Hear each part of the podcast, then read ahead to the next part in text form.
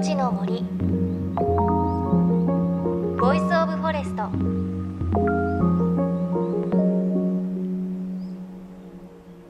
おはようございます。高橋真理恵です。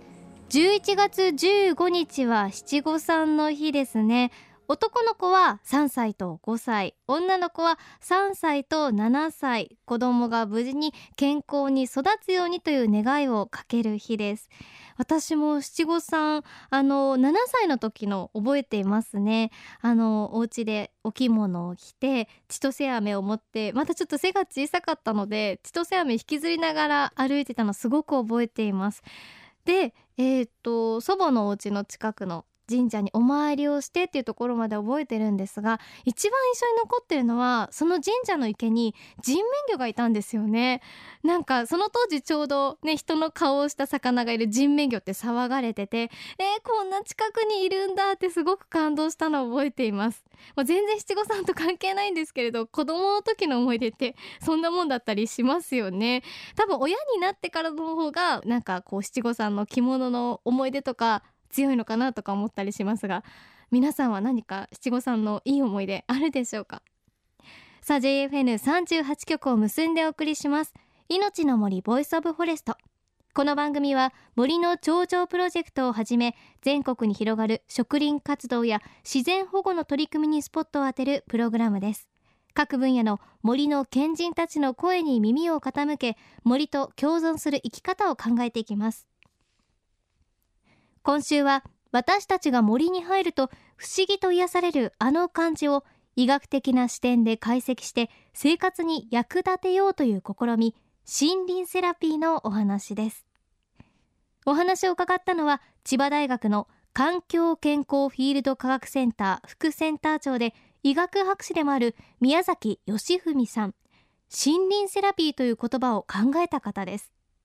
まずはこの森林セラピーという言葉が生まれた背景を伺いました。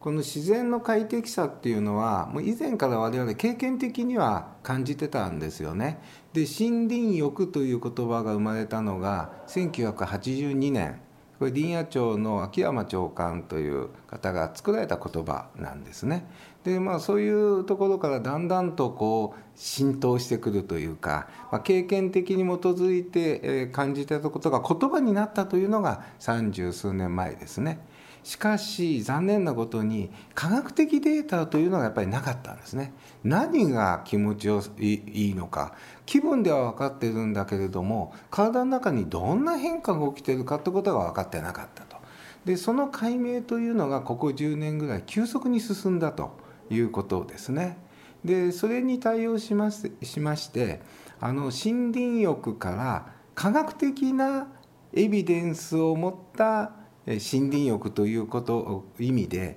森林セラピーという言葉が出ましたでこの森林セラピーって私が作った言葉なんですけれども、まあ、アロマセラピーという言葉に準じて作ったんですけれどもあの森林療法という言葉にしてしまうと療法っていうのは病気を治すっていう意味が入るんですけど森林セラピーのあるいは森林浴の持っている本来の目的というのは予防医学なんですね。病気を治すんではなくて病気にならない体にするとそこがポイントということですね。ですからまあ、一例を示しますと少しあの極端な言い方をされる方は風邪をひいてても森行けば治ってしまうとかねそういう言い方をされることもあるんですけど実際それは正しくないと思うんですね。もう風邪ひいてたり肺炎になったりした時病院あの森に行ったら悪化しますこれは。そういう時には薬を飲んで治すと。だけれども実際に我々の実験においてストレス状態にある人っていうのは免疫機能が低下してるんですね。でそういう人が森に行くと体が生理的にリラックスするということが分かってそうすると次に何が起きるかっていうと落ちていた免疫機能が改善するということが分かってるんですね。そうすると病気にならない体になるということですね。これが森の癒し効果の正体ということなんですね。ではなぜ森には人の免疫機能を改善する効果があるんでしょうか？ここが知りたいところです。さてどんな理由があるんでしょうか？外に木が見えますよね。でそっちを見てもらったのと白い壁見てもらったのだと印象って違いますよね。でなんで向こうを見ると少しこうほっとしてリラックスして白い壁を見るとちょっとこうなんかあの人工的だなって嫌だなと思うかっていうのは説明できないんですね我々。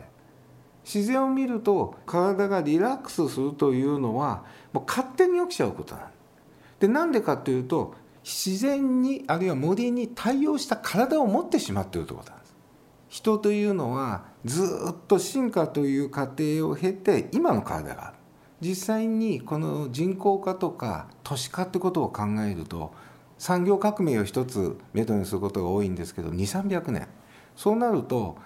自然に対応した体をずっと我々持っていて急に人口化が起きてしまったんで自然対応用の体を持ったまま今の人口化された都市生活に入ってしまったと。そうすると何が起きるかというとそこに摩擦が生じてストレス状態が生じちゃってると。それがまず根本ですね。でまず大事なことというのは一つは今のね世の中ちょっと難しい言葉なんですけど EBM っていう言い方がありましてね E ってのはエビデンスなんですね。B ってのはベーストで M ってはメディスンで医学においてもデータに基づいて考えていこうというのが今のこの30年ぐらいの世界の大きい流れなんです。これまでのようにも経験的に良かったらいいっていうんで済ますんではなくて科学的データを蓄積して検証して現場の利用につなげていこうという大きい方向ですね。でこの森林セラピーに言いますと実はドイツが非常にあの有名でもうこれは保険適用にもなってるんですね。で140年ほどの歴史があります。でドイツでは科学的なデータがないんです。あくまで我々の考え方っていうのはデータがあって実践があるとそう両輪で進めていこうというふうに思ったんですね。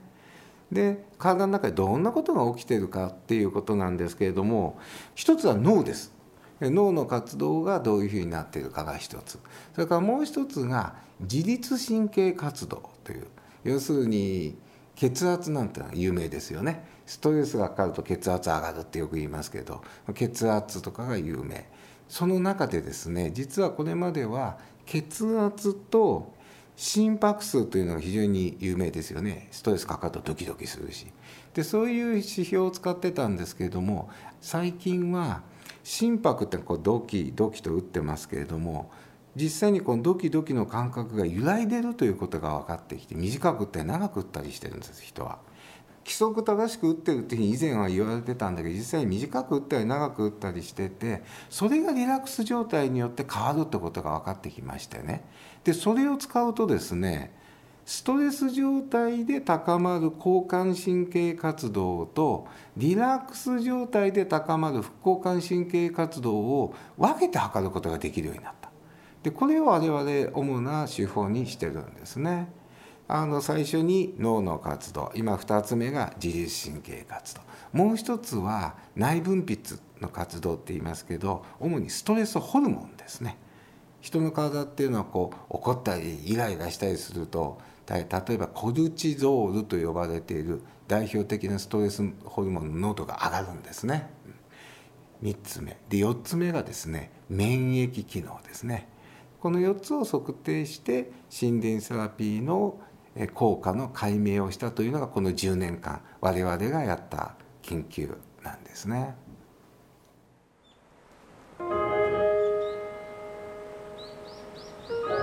命の森。 Voice of Forest。命の森 Voice of Forest。今朝は森林セラピーについて千葉大学の環境健康フィールド科学センター副センター長で医学博士の宮崎義文さんのお話お届けしました。ね、すごく興味深いお話でしたね。つまりは森が人の免疫を上げてくれるということではなくて人の体に備わった能力が森の癒し効果になっているということなんですね。で人類は600万年前に生まれてずっと自然の中で暮らしてきて産業革命が起こり近代化した社会になったのはたった200年前なんですよね。なので私たちは今もこう自然の中で暮らすことに対応した体になっているというお話でした。あのそう考えると今の人工物に囲まれている生活の方が不自然ということですし人間の歴史を見てもそっちの方が浅いっていうことなんですよね。確かにそう聞くとうん不自然っていう言葉ってすごくすんなりと耳に入ってきますしあとはやっぱり森を見てね癒されて深呼吸したくなったりとかこう森を出てから気持ちよくなるっていうのは当たり前のことなんですね。なんかそういうことを知らなかったんですけど知って森に入るとまたちょっと違う感覚になるのかなと思いました。再来週は具体的な森林セラピーの方法のお話です。何でもツルツルよりもデコボコの方がいいということなんです。ぜひ楽しみにしていてください。さあそしてメッセージいただいています。こちらは東京都の男性ラジオネームテトラポットさんです。あの先週までお届けしていた動物学者今泉さんのお話に対するメッセージいただきました。森林ボランティアをやっている方です。9月に奥多摩の山中で下草刈りを行った際に班長からこれが熊棚ですと木の上を指さされました。まさに放送で動物学者の今泉さんが言っていた内容と同じでした。東京から2時間の山の中に熊がいるとは驚きでした。確かにあの熊棚っていうお話があってねあのちょうど秋ぐらいに熊が木の上に登って木の実を食べた後にこう枝をお尻の下に引いて棚みたいなのができるっていう話をしていたんですがありがとうございます。教えていただいて私もぜひ見てみたいんですよね。でも今日のお話じゃないですけどそう聞くとやっぱり熊もね森にいるから常に癒されているのかなと考えるとちょっと羨ましいなとか思います。さあ番組ではあなたの身近な森についてメッセージお待ちしています。メッセージ番組ウェブサイトからお寄せください。命の森 Voice of Forest。お相手は高橋真理恵でした。命の森の森。ボイスオブフォレスト